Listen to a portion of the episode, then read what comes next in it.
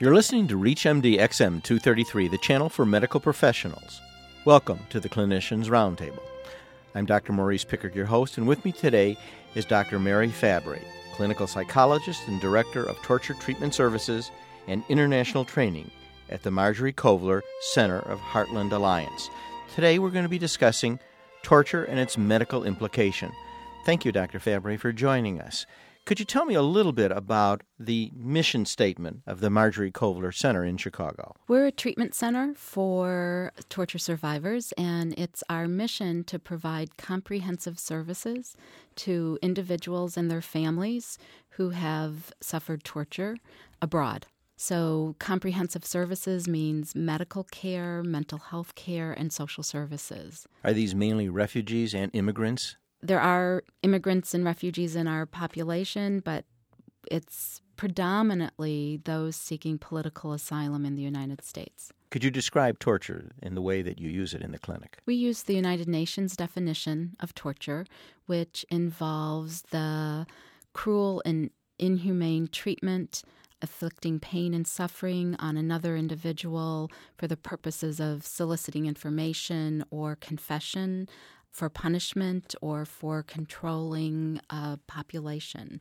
It's under the color of law. It can be perpetrated by the government or by a group affiliated with the government or a group the government can't control, like a guerrilla group. What countries do your clients come from? All over. Last year we saw people from 47 different countries. It's really a global problem.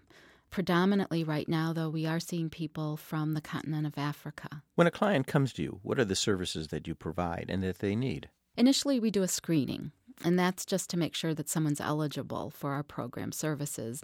And then we conduct an assessment, an intake assessment, and that takes, we spend anywhere from six to eight hours conducting that assessment. So it's over time, multiple visits, and document a thorough history of pre torture, torture experience and what's going on right now.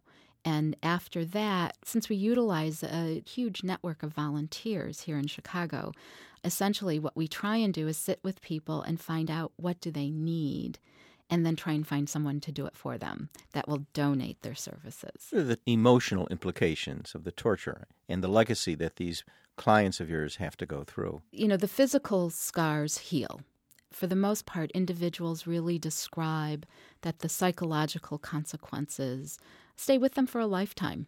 They may subside or improve, but the psychological consequences really stay with the person their entire life. I think the sleep disturbances are the most pervasive. You know, not being able to fall asleep or not being able to remain asleep, nightmares, the intrusive thoughts and memories that come at night, those are all issues that disrupt one's life, as well as the anxiety that goes on, the startle reaction. I remember learning how fireworks, which we enjoy, really remind people of missiles and bombs and don't understand why we do this horrible thing, create these sounds which frighten them, or uniforms. If you think about torture in military states, that the perpetrators are often military or police and they have uniforms on. And if you look at our society, everyone's wearing uniforms. Security wears uniforms. Our police wear uniforms. Our bus drivers wear uniforms. Those can be reminders. So these images continue to intrude on their lives, they continue forever. There's definitely improvement. But what we've seen is that, you know, people do resume normal, productive lives. They work and get married and, you know, raise their families. But under stress, whether it's real, something stressful really happens, or if it's perceived as stressful, those symptoms can flare up again. Have you had any experience in actually going to Rwanda and seeing the same kind of phenomena happening there? At this point in time, we're we're working internationally. You know, you, I think there's a sense of responsibility. If you've gained a body of knowledge, you want to be able to help promote that and disseminate it in other countries. So we've worked in Guatemala, we've worked in Haiti, and I'm currently working with a non governmental organization called We Act, Women's Equity for Access to Care and Treatment in Rwanda.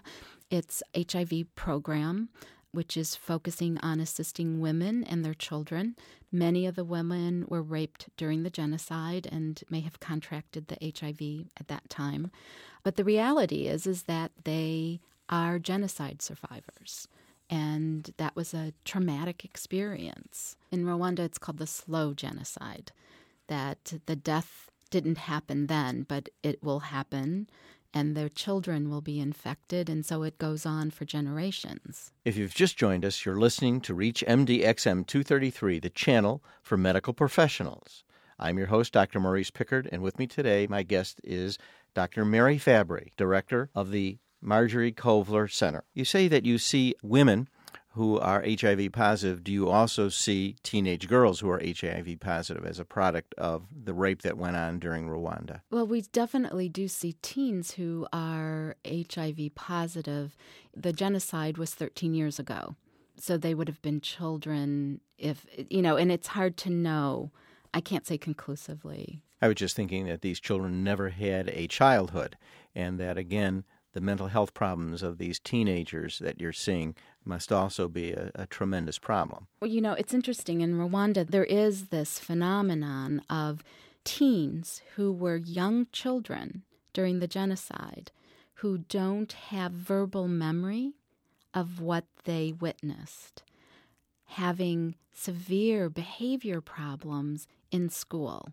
I've done some consulting there with trauma counselors, and one of the things they've talked to me about is that these young teens will suddenly have outbursts of disruptive behavior in the classroom where they'll start yelling or they'll cry or they'll get into arguments, be very challenging and provocative.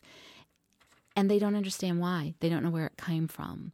It makes sense if you think about if you were an infant, and people have described this of rescuing infants who were suckling on their dead mother's breasts, who had her head and arms cut off with machetes.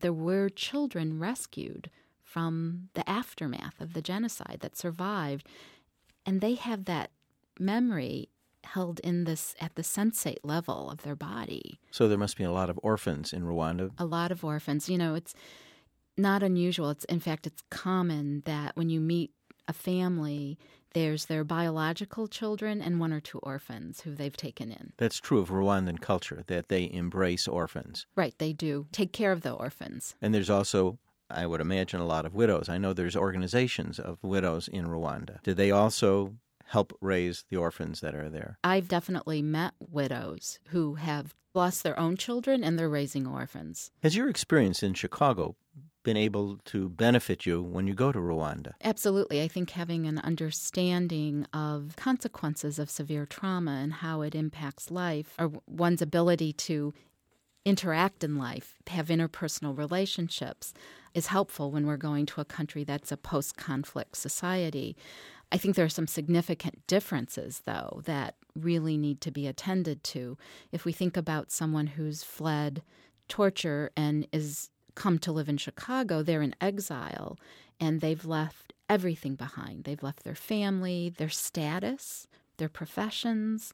Very few people who go into exile reclaim what they had. Their life is altered in very significant ways. But for those people who didn't leave, their life is altered too in very profound ways. And someone here may get up and walk out, and all the sights and sounds and smells are new and different, and that can be disorienting.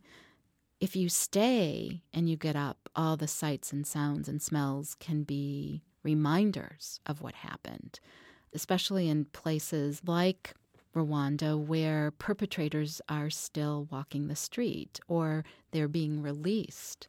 I've met many women who have encountered the person who raped them or the person who they witnessed slaughter their family walking down the street and have seen that result in a crisis and a psychological deterioration from when I first met them because they hadn't seen them before. So they would relapse. Right, right. Their defenses that they're trying to build up get right shattered. Shattered. Shattered. Right. They don't feel safe. You know, and if you look at what is needed for someone to heal from torture, the very first thing is safety. You know, you hear always this term broken bodies, shattered minds. And I think you're describing it. Right. What do you think will happen with Darfur? Do you think there's going to be a repeat of the same type of psychiatric problems that we that we're seeing? First of all, it's been going on a long time. You know, people don't realize how long it's come into our awareness in 2003. But the roots of that conflict go back 20 years further. And this kind of targeting has been going on of women and children in displacement and terror and torture and rape and severe conditions of deprivation.